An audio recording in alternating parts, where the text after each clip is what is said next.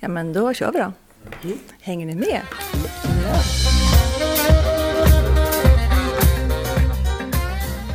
Välkommen till Lönepodden.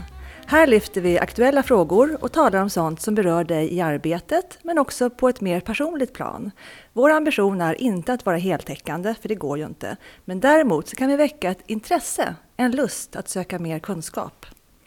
Vi hoppas också att du blir inspirerad och får ny energi av våra avsnitt och att du känner att du inte är ensam i dina frågeställningar.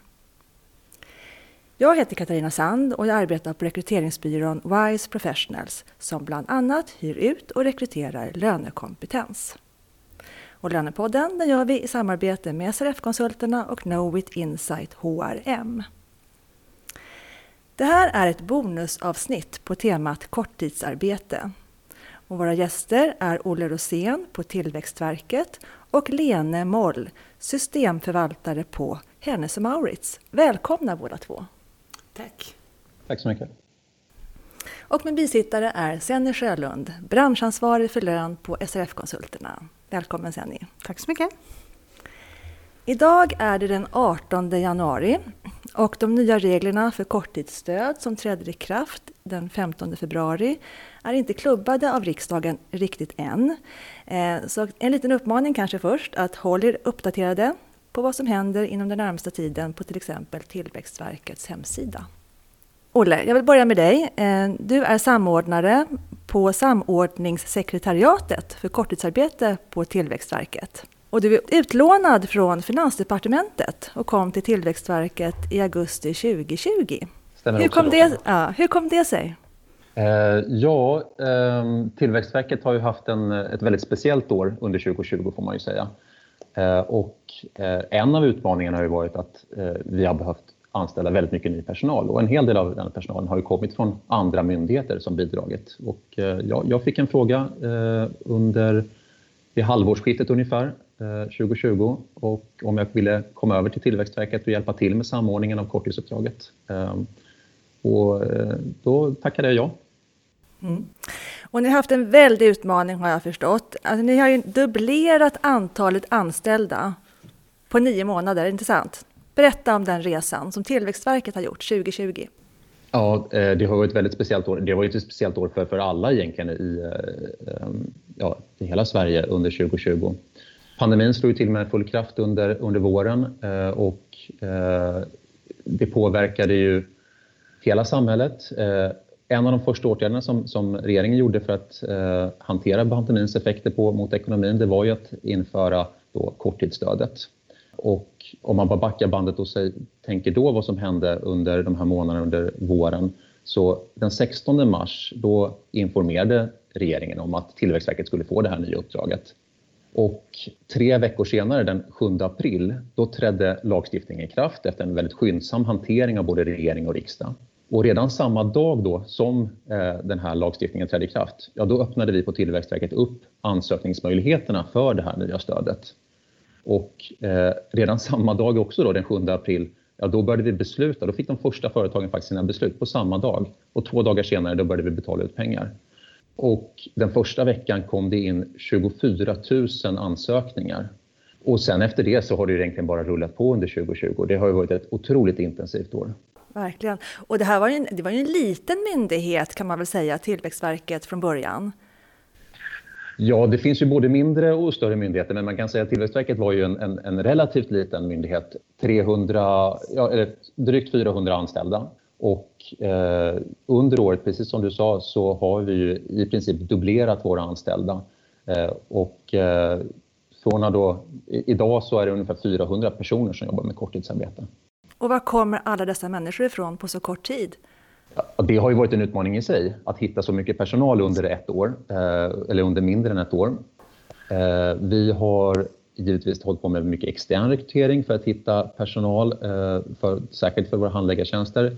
Men initialt och även under året så har ju en, en stor del av personalen lånats in från andra myndigheter och vi har lånat in mycket personal från Skatteverket, från eh, Bolagsverket, eh, Regeringskansliet eh, ja, och, och flera andra myndigheter också. Mm. Och jag själv hade ingen aning om att Tillväxtverket fanns före den 16 mars. Där. Hur är det med Lena och Senny? Visste ni om, kände ni till att Tillväxtverket fanns? Nej, det var väl i den, till ungefär den tiden var första gången jag hörde det. Ja. Alltså, man vet ju att de hanterar en del bidrag och annat för företag. Så det, var, det var väl inte den mest framträdande myndigheten där man hade på radarn direkt. Nej. Det kan man väl säga, det är lite skillnad. Mm, en spännande resa, Olle. Eh, när tror du att riksdagen fattar det här beslutet om de nya reglerna för korttidsstöd som träder i kraft den 15 februari? Har du någon susning om det? Ja, eh, om man ska säga något kort om lagstiftningsprocessen så är det ju så att eh, just nu så eh, har Regeringen fattade beslut om en lagrådsremiss förra veckan. Eh, den gick då till lagrådet och lagrådet har lämnat synpunkter på den. Det gjorde de i förra veckan också. Eh, nu sker ju, då har ju, ligger ju bollen hos regeringen som då gör eventuella omarbetningar av den här eh, lagrådsremissen och gör om det till en proposition som de lämnar till riksdagen. Och det förväntar vi oss att det väl sker inom, inom någon vecka. För det som regeringen har sagt är att man aviserar att det här ska träda i kraft den 15 februari. Och det är ju då en knapp månad till dess. Så under den tiden så ska ju då regeringen fatta beslut om propositionen. Den ska gå till riksdagen, riksdagen ska behandla den och besluta om den. Och sen så brukar det vara ett par dagar från beslut till ikraftträdande. Jättebra. Och vad innebär då de här nya reglerna? Kan du, kan du dra det? Ja, det är flera ändringar som sker under, eh, i och med den här lagstiftningen. Eh, det är ju dels eh, det är ju dels, dels ny lagstiftning och sen så är det också en, en, en ny förordning som har trätt i kraft från den 1 januari i år. Eh, men det allra största kan man ju säga det är ju att eh, man för, förlänger stödet så att det är möjligt för alla de som hade stöd under 2020 att ha fortsatt stöd fram till och med halvårsskiftet 2021. Tidigare fanns det en karens som gjorde att man, i, man kunde ha som mest nio månader och den karensen lyfts nu bort. Sen så är det också en del förändringar vad gäller både stödnivåer och, eh, och den andel som staten står för eh, av kostnaderna. Och bara väldigt kort där kan man ju säga att under januari, februari, mars då kan man ansöka för både 20, 40, 60 och 80 procents permitteringsnivå. Och sen från och med eh, april eh, och framåt då så kan man, då är det bara de här 20, 40 och 60 procents eh, eh, permitteringsnivåerna som, som eh, finns. Och det är också så att under fram till och med, ja under Q1 egentligen, då, då står ju staten för 75 procent av kostnaderna för arbetstidsminskningen och sen så under Q2 så går den eh, andelen ner till 50 procent. Sen är det en hel del andra förändringar som sker också. Men precis som du sa Katarina inledningsvis så är ju det här ett beslut som ännu inte är fattat av riksdagen och eh, då så, så allra bästa är nog att man håller sig ajour om vad som händer. Det kan komma ändringar och man, att man då följer eh, den information som finns till exempel på vår hemsida där vi informerar om, om, om eh, det senaste i, eh, om, om, om de aviserade förändringarna. Jättebra. Och vi ska komma tillbaka till det, men först ska jag bjuda in Lene. Ska, vi, vi kommer ju prata lite om den här oklarheten senare i programmet, vad, som, vad, som, vad gäller nu på lön, då, hur ska man hantera det här? Men först Lene Moll, som är då samordnare för korttidsarbete och systemförvaltare på H&M, Hennes Mauritz. Ja. Mm. Eh, berätta om, eh, om er resa på H&M förra, ja. 2020 när det gäller korttidsarbete? Jo, eh, vi kan väl börja med att det var ju lite kaos i våras. Eh, vem gör vad och, och eh, när och hur? Eh, vi, ingen visste ju någonting så det var ju till att börja söka information och då kom ju Tillväxtverkets hemsida som en numera fast punkt på datorn. Man är inne och tittar och man försökte läsa, man försökte ringa och komma fram få ställa frågor. Vi hade ju diskussionsgrupper hos oss med lite HR och med vår systemleverantör och eh, ja, oss själva då försökte att ta reda på vad är det, hur ska vi göra?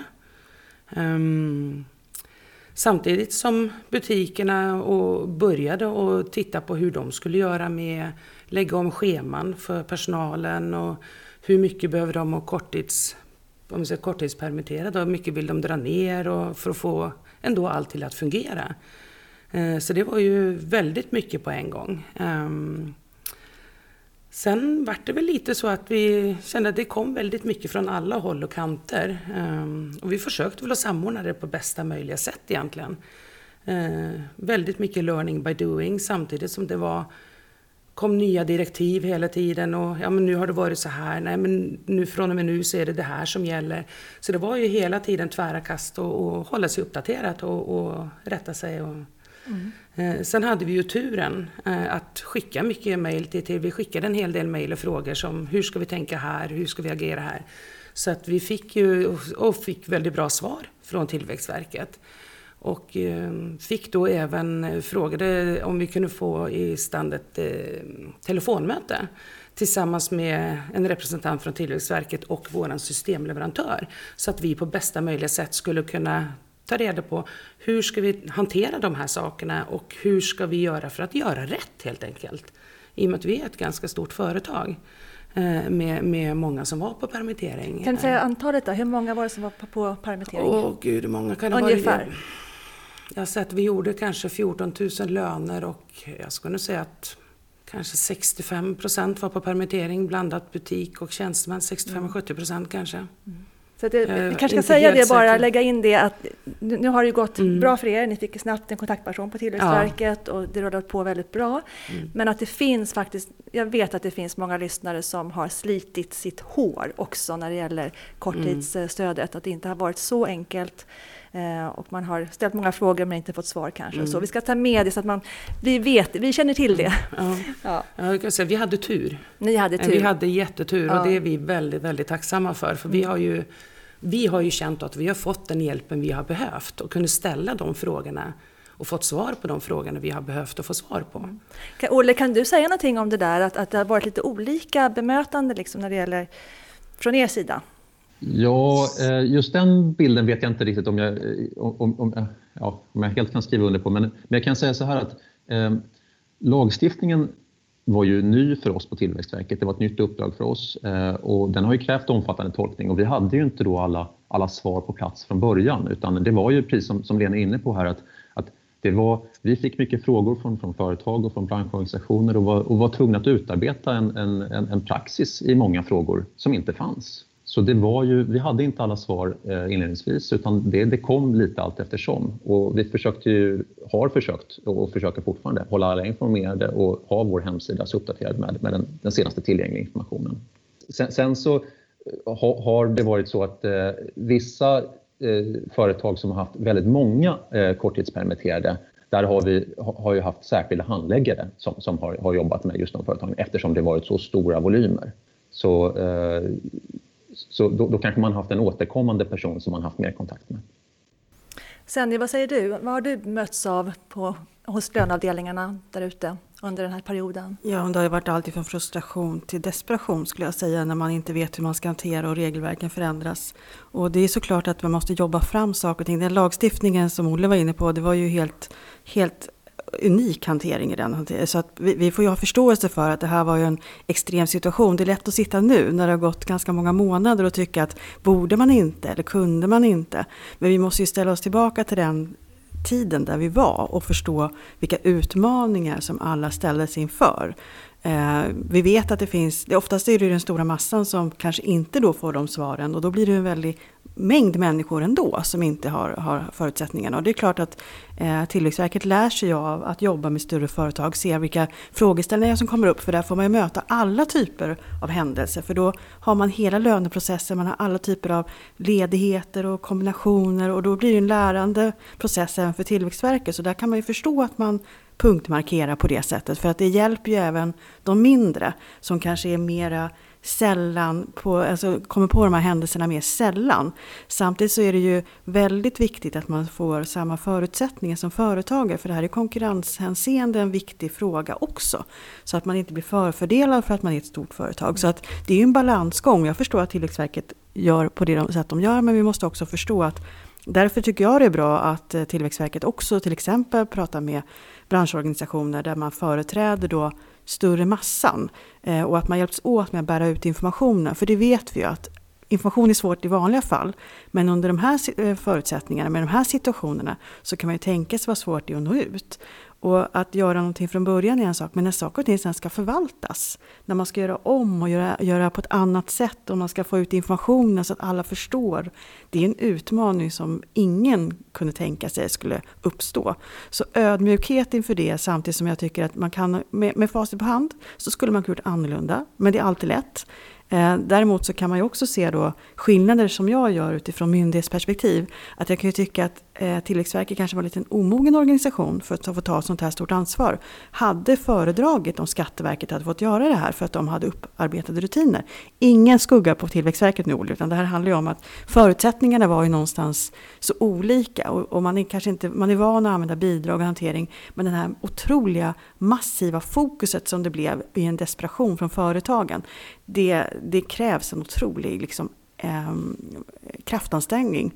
Och, och, där tänker jag att man måste tänka till också från de som beslutar, vilken myndighet som får liksom, hantera de här uppgifterna. Nu tycker jag ändå att, att Tillväxtverket har ju lyckats med ansökningar i många fall och det finns undantag som har liksom fått dra ut på tiden. Men det är ju fantastiskt att höra då att, att Hennes Mauritz då som är en viktig Eh, ett viktigt företag för Sverige också, eh, har fått känna den delen. Men som du säger Katarina, vi får inte glömma bort dem där ute som faktiskt har haft det väldigt, väldigt tufft och kanske inte upplevt samma.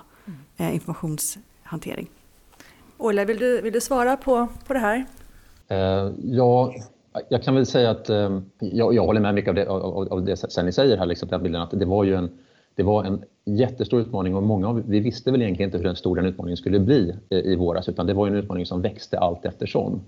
Eh, och eh, jag sa inledningsvis att, att, det kom in 24 000 ansökningar där under första veckan eh, och sen så under hela året så har det ju då, nu kan vi göra ett bokslut över 2020 och sett åtminstone att det kom in då 90, över 90 000 ansökningar under det här året. Och det är ju totalt sett 570 000 personer som varit korttidspermitterade på något sätt. Eh, det, det är otroliga summor egentligen. Vi har betalat ut över 32 miljarder kronor till, till, eh, till de här företagen. Och, det är enorma belopp. Också en, en, annan sak, och det här visar väl egentligen hur att vår myndighet har, har varit tvungen att, att steppa upp och, och, och eh, göra en jättestor kraftansträngning. Att vanligtvis fattar vi beslut om kanske 5 000 eh, ärenden varje år. Och i år har vi, eller 2020 har vi då fattat beslut om över 170 000 beslut. Så att eh, från 5 000 till 170 000, eh, det har ju varit en, en, en otrolig kraftansträngning som behövts för att göra det. Ja, och på det då så har ni dubblerat antalet anställda och ni har också jobbat digitalt, eller hur? Ni har också jobbat hemifrån allihop? Eh, ja, precis. Under större delen av tiden så har ju personalen jobbat hemifrån. Jag ska säga att Tillväxtverket hade ju redan från början, Tillväxtverket har ju eh, placering på nio stycken orter runt om i Sverige så det fanns en, en, en relativt stor mognad, eh, får man nog ändå säga, eh, att jobba digitalt. Men eh, det har klart varit en stor utmaning att, att kunna hantera en sån stor eh, utmanande arbetsuppgift att anställa så pass många nya personer och lära känna så många nya kollegor och arbeta tillsammans under ett år och bara göra det digitalt. Eh, mm. det, det blir flera som känner igen det där. Um, man kan ju också tänka alla de här människorna som då är lite desperata i sin situation som också vill ha svar. Eh, vilken, vilken anstormning på kundsupport ja. i, i de delarna. Så det är en sak att du ska tolka regler och, och även för det kan jag tänka mig på Hennes och Mauritz med alla anställda som undrar vad händer, vad gör vi i den hanteringen? Ja men så är det ju, det har varit väldigt, väldigt mycket frågor. Dels har vi haft då när vi börjar med, med det här med snitt-OB och hur ska vi tolka lönespesarna med, med den här lönereduceringen och, och, och hur har ni räknat fram snitt-OB och, och, varför ser det ut på det här sättet? Och, varför ska jag bli av med min vanliga OB när jag jobbar på, det, på en söndag till exempel eh, och få det här snitt-OB istället? Så det har ju varit otroligt mycket frågor eh, och support ut även i vår organisation. Eh, och där har vi ju vi har ju även en stor supportorganisation. Dels kan vi på, som har jobbat med lön. Eh, vi vet ju hur de här sakerna är och sen har vi fått förmedla det så att HR på de olika organisationerna har ju fått ta det här ut på sina regioner. Och, och så, att vi är ju vi har ju turen att vara en stor organisation också som kan vi har musklerna. Söka. Vi, vi har lite så, så att vi kan få hjälp i de olika leden. För det är ju om säger, det är en omöjlighet för, för oss bara på lönekontoret att nå ut till varje enskild medarbetare. eh, med de här svaren. Och då kan man ju tänka sig ett mindre Mm. företag Ja. där kanske om man sitter i lönerollen Mm. då kanske man förväntas göra alla de här sakerna Ja. på ett mindre företag. För Ja. att någonstans så handlar det om lön och då helt plötsligt så blir lön i fokus och man Mm. förväntas ha alla svaren. Och jobbar man med lön så vill man gärna ha de korrekta Mm. eh, svaren. Så man går ju inte lite ut sådär utan man vill ju ha vad, vad blir det verkligen? Och befinna sig i det här lite läget av att man inte riktigt vet. Det är ju en, en, någonting som inte en löneperson är jättebekväm i. Men man får numera förhålla sig till. För det har ju hänt så många gånger nu de senaste åren. Så att på ett sätt så har vi haft tur att det kommer när det kommer. Eh, både digitaliseringen men också att fått sätta över rutiner kring AGI-rapportering och alla de delarna har ju Mm. någonstans fått oss att rutiner och dokumentation och annat under lupp. Så att på det sättet, om man nu ska försöka på något sätt vända det, eh, det här tragiska som pågår. Precis. Eh, Okej hörni. Eh, jag tänkte vi går in på det här, ska vi kalla det för limboläget för lön. Den här nya lagstiftningen då är som sagt inte på plats än och vi vet inte exakt hur den kommer att se ut rörande korttidsstödet då som ska gälla från och med 15 februari. Så att från och med då 1 december 2020 till 15 februari så råder ett oklart läge på lön. Sen kan inte du förtydliga, närmare förklara det här oklara läget? Alltså det är ett klart läge på ett sätt. För att eftersom det inte är någon eh, ny lagstiftning så är det den ordinarie lagstiftningen som gäller. Och det har ju Tillväxtverket varit tydliga med att om du till exempel ska skicka in en ansökan nu så blir du bedömd utifrån de förutsättningarna. Så det är inte så att vi inte har en lag. Men däremot den lagen som ska hjälpa oss under 2021, den träder ju inte i kraft först den 15 februari. Det gör ju det att vi har ju lön som ska betalas ut för december, januari och februari och vi vet inte riktigt förutsättningarna. Och lön och schemaläggning kan man ju liksom inte hålla på och rucka på helt hur som helst. Utan även om det gör, går att göra retroaktivt länge från Tillväxtverkets sida så har ju vi en realitet att förhålla oss till att vi måste ju veta vem ska gå till jobbet imorgon helt enkelt. Hur tänker ni Mm. där på, på H&M Lene? Hur, hur förhåller Ehm. du dig till det här oklara läget? Ja, jag tänker väl mer så här att just nu, nu har vi ju eh, anställda i butikerna som är på korttidspermittering. Eh, och eh, de jobbar utifrån de premisserna som är nu. Och sen får vi se då vad den här nya lagen innebär och, och vad behöver vi att göra när den väl har klubbats igenom. Vi kan ju inte göra så mycket annat just nu än att invänta den och se och får vi se då om det blir några korrigeringar som behöver göras bakåt eller om det är okej så som vi har gjort.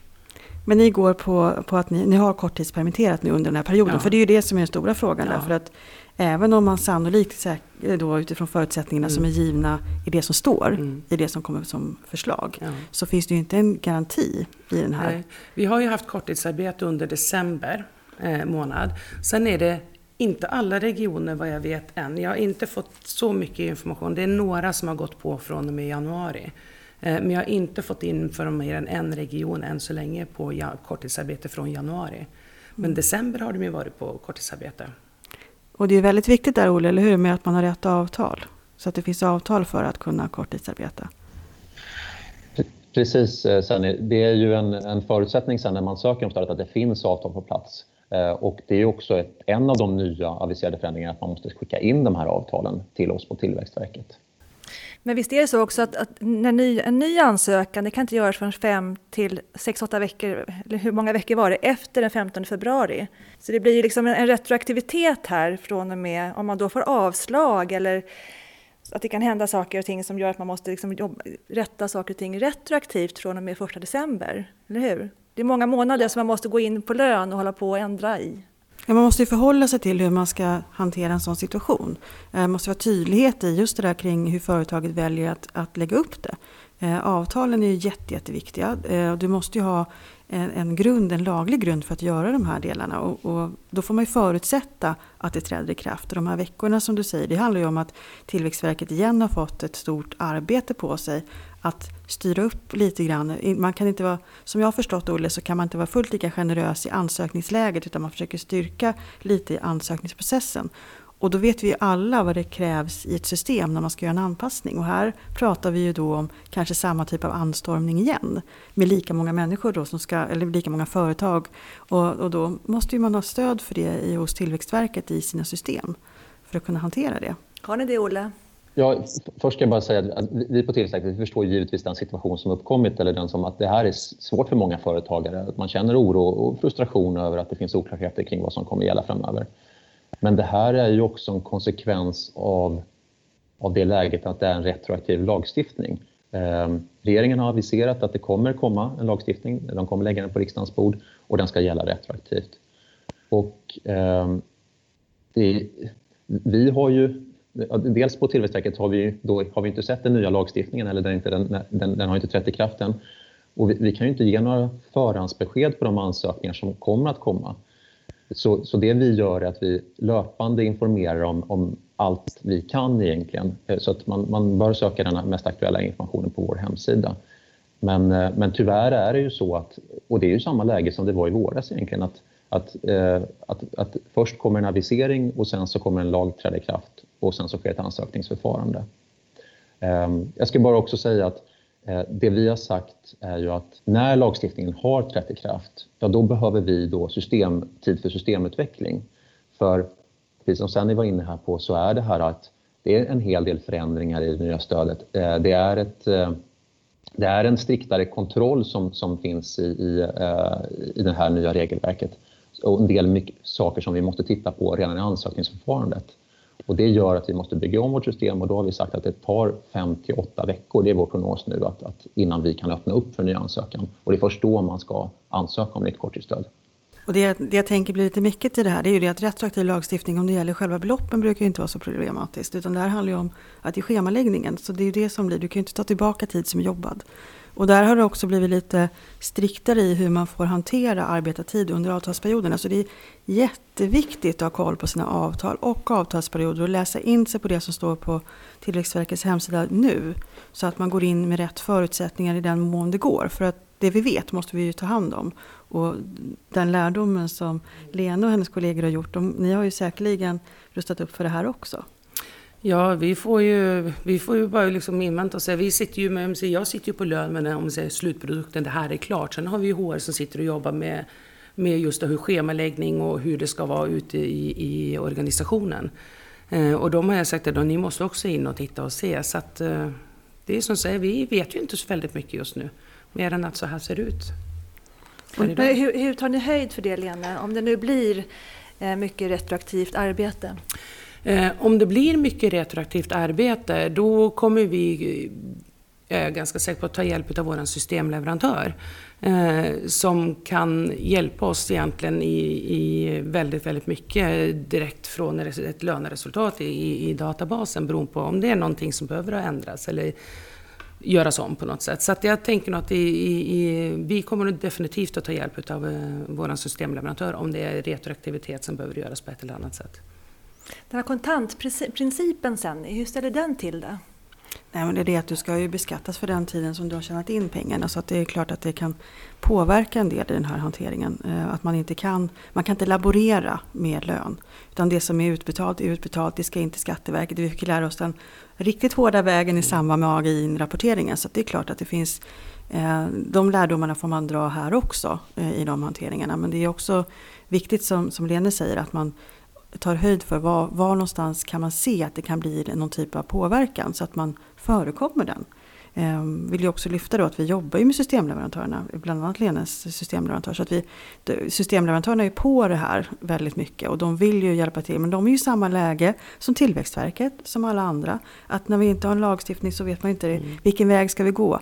Samtidigt så, så är väl sannolikheten, kan jag tänka mig i alla fall, utan att vara någon expert, att stora förändringar vill väl inte så många driva på för att alla är angelägna om att det här ska komma liksom, företagen till godo för att vi vet att vi är i en väldigt speciell situation. Det är därför också man valde att gå över på en högre nivå när det gäller korttidspermittering. För att fram till, till de här första Q1 som Olle var inne på, det är ju avgörande månader för hur det ska gå överhuvudtaget. Så att det är en viktig del i det här att man håller sig uppdaterad. Och nu verkligen när det inte är ett tydligt lagläge om man säger så. Mm.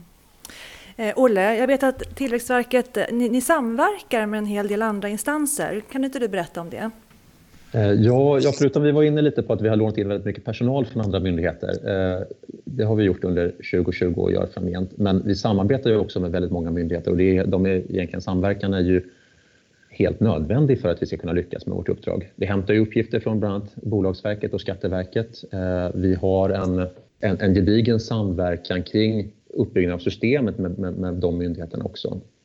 Även SRF-konsulterna va? Eller du, sen när du har haft kontakt med Tillväxtverket? Jo, vi sitter, Tillväxtverket har ju bjudit in branschorganisationer, flera stycken i, eh, i regelrätta, eller regelbundna, ska vi säga, inte regelrätta, regelbundna eh, veckomöten. Så det är väldigt uppskattat. Men jag tänkte på det här med, eh, när du pratar om myndigheter, det är en sak som kan vara bra att tänka på i de här förtydligandena som har kommit. I och med att det blev en förändring mellan, mellan eh, det som skickades ut på remiss och det som sen går vidare till lagrådet, det är att man har förtydligat vad lönesumma är eh, till exempel. Och det kan vara bra utifrån löneperspektiv, att där har man kopplat det gentemot AGIn. Så att där finns det liksom en, en, och då antar jag att man också från Tillväxtverket skulle kunna använda sig av det. Inte direktkoppling, men att man gör, när man gör kontroller, att det kan bli enklare istället för att behöva jämföra olika typer av siffror. För det är det man också vill nå någonstans. Hade vi haft standardhantering, hade begrepp betytt samma sak och hade myndigheter velat ha ungefär samma information, då hade det också varit enklare i den här hanteringen. Eh, Om man kan basera saker på ting som företagen redan gör, så att det finns upparbetade system. Och det, det måste jag bara säga det, att om man jämför till exempel med de andra åtgärderna som gjordes, som var, man kan tycka lite enklare, men att ni fick, på hennes till exempel, fick bättre förutsättningar för sjuklön eh, i våras, som det var, att man sänkte då de hanteringarna. Det var ju tack vare att vi hade AGIN och att vi kunde återanvända den informationen i den månatliga rapportering som gjordes. Så att, och det tror jag inte att man märkte så mycket ute på, liksom på löneavdelningen, det löpte på, för det var från en dag till en annan. Men det handlar ju om att man har jobbat förebyggande och det tror jag är liksom nyckeln framåt. Om det är någonting man ska dra lärdom av här så är det ju samverkan. Men att det är tillsammans man når bra förutsättningar. Så att lyssna in och titta på olika aspekter som ni gjorde på Hennes och Maurits. Att man tar liksom in olika typer av kompetenser som får hjälpas åt i att reda i problematiken. Om man säger så. Jo men så är det ju. Man måste hjälpa, hjälpas åt för att komma framåt. Eh, jag tänker så här, avslutningsvis, ehm, Lena, har, har, du några frågor till Tillväxtverket utifrån löneperspektivet? Någonting som du känner nu är en stor utmaning eller undrar över? Nej, egentligen inte just nu. Jag tänker mig att frågorna kommer nu när det börjar närma sig eller när det har börjat klubbats igenom så att man får bara säga det här är vad som gäller. Då kommer det säkert vara massa frågor. Men just nu så känner jag att uh, vi får jobba. lugn? Ja, det kanske är dumt att göra det, men jag, jag, känner mig faktiskt ganska lugn just nu. Och sen får vi ta itu med, med det nya regelverket när det är klubbat igenom. Så får man nu verkligen se vad händer då. Jättebra. Mm. Och Olle, hur, hur, är det på Tillväxtverket då? Hur, hur laddar ni inför det här nu om det kommer 90 000 nya ansökningar här nu snart? Ja, eh, ja men dels så är det, det pågår ett intensivt arbete nu med att hantera eh, de ärenden som vi fick in under 2020. Eh, eftersom vi har fått in eh, ärenden löpande under hela 2020 så är det ju så att det sker ju nu, vi jobbar med avstämningar, både en del avstämning 1 som fortfarande finns kvar och avstämning 2 och slutavstämningar som kommer komma framgent. Eh, men sen så utöver det så är det klart att vi rustar inför 2021 och för att se till att, att det stödet ska fungera så pass bra som möjligt. Och det handlar ju både om systemutveckling och att vi ska anställa ännu mer personal egentligen för att, för att kunna hantera det på ett bra sätt. Så det är fortfarande ett, det är ett intensivt arbete som fortsätter. Eh, det har varit ett intensivt år och, och vi, vi, ser väl inte att än, än så länge så, så, kommer det fortsätta att vara intensivt. Och jag tänker att ni måste ha lärt er massor om lön på Tillväxtverket. Vi har fått lära oss mycket om, om, om både lön och mycket annat som tidigare inte var, var, var, var någonting som eh, var vår kärnkompetens kan jag väl säga. Eh, men, men det, det, har varit en väldigt utvecklande tid får man, får man säga. Så att, ja, definitivt. Eh, Senni, vill du säga något avslutande till lyssnaren? Nej, men jag tänker det att det är som vi har pratat om här, att man, man får, får liksom gilla läget på något sätt. Men, men eh, det är också bra att ta del av vad andra har lärt sig och hur man kan nätverka är ju väldigt bra. Att man har, det finns andra som är i samma situation och systemleverantörerna har ju ofta flera kunder som har gjort samma sak. Så att, eh, se till att stärka varandra skulle jag säga eh, i de här konstiga tiderna. Mm. Precis. Mm. Någon som vill tillägga något mer innan vi avslutar? Jag, jag kan också bara säga att, att vi, som Senni var inne på tidigare, eh, att vi har ju också haft en, en jättebra dialog med SRF eh, och, och, flera andra organisationer under eh, 2020 och har fortsatt det. Ehm, den dialogen har varit helt nödvändig också för vårt arbete. Att kunna fånga upp de frågorna som finns från företag via branschorganisationer ehm, och kunna eh, jobba vidare så att vi tillsammans kan få det här stödet att fungera på bästa möjliga sätt och, och få den, att den information som vi har, att den landar rätt, att den kan spridas. Att vi kan använda de, de nätverk och de kanaler som, som SRF och andra organisationer har eh, och, eh, och kunna jobba vidare så att det här fungerar på bästa möjliga sätt så att eh, företagen förstår hur, hur de ska söka om stöd. Mm. Kan jag lägga till att Tillväxtverket och SRF fick faktiskt tillsammans genom en, en sista lagförändring innan sommaren också. Så att det, det, det går att ändra saker och ting. Ja, eh, det går att sista. påverka. Mm. Ja, men det gör vi ju tillsammans. Tillsammans, mm, vad härligt. Mm. Tack Olle. Och Lena, jag skulle bara vilja ha en sån här, du känner dig så lugn och trygg i det här och har gjort det hela tiden. Vad, vad vill du skicka med till lyssnaren där ute som, känner, som faktiskt sliter sitt hår nu i det här? Vad kan mm. du säga? Jag skulle vilja säga så här egentligen, att man försöker strukturera upp vad det är man gör. Rutiner. Vem gör vad? Och vem ansvarar för vad? Och om man är ensam på lön, då sitter man allt det här själv? Ja, då, ja, sitter man ensam på lön, då gör man ju det, men man måste ju fortfarande, man är ju inte ensam på företaget tänker jag. Utan man måste ta hjälp av andra eh, instanser i företaget och komma ut i organisationen. För man kan inte sitta ensam med det här. Det, då, då blir det för mycket. Mm. Utan jag tror det är jätteviktigt att man, man måste lära sig att ta hjälp av andra och säga till att jag behöver hjälp med det här för det Just nu är det lite mycket. Så jag, jag kan passa på känner jag då att faktiskt tipsa om ett lönenätverk som jag driver. Eh, vi träffas virtuellt en gång i veckan och du är ju med där Lene. Ja. Eh, jag driver två lönenätverk, en för de som är ensamma i sin yrkesroll på lön och en för systemförvaltare, systemadministratörer. En halvtimme i veckan där vi just tar upp sånt som man har på mm. agendan just nu och där man kan ta stöd och hjälp av varandra. Så att, eh, mejla till mig på katarina.sand.wise.se så bjuder jag in dig till eh, ett av de här nätverken så får du vara med och pröva. Får jag bara lägga till en liten sak? Jag vill bara haka på det som Lene säger. När man har en föränderlig värld och man har bra rutiner så är det också väldigt viktigt att man dokumenterar vad man gör för någonting. Eh, för att även om det ingår i rutiner så kan man inte nog trycka på det. Framförallt när förutsättningar förändras hela tiden. För att vi, om vi knappt kommer ihåg vad vi gjorde i mars, hur ska vi då kunna redogöra för hur vi har räknat ut en lön eh, i den hanteringen? Så att se till att man verkligen har, det, det är det man kan göra för att stärka sig själv också, skulle jag säga. Jättebra.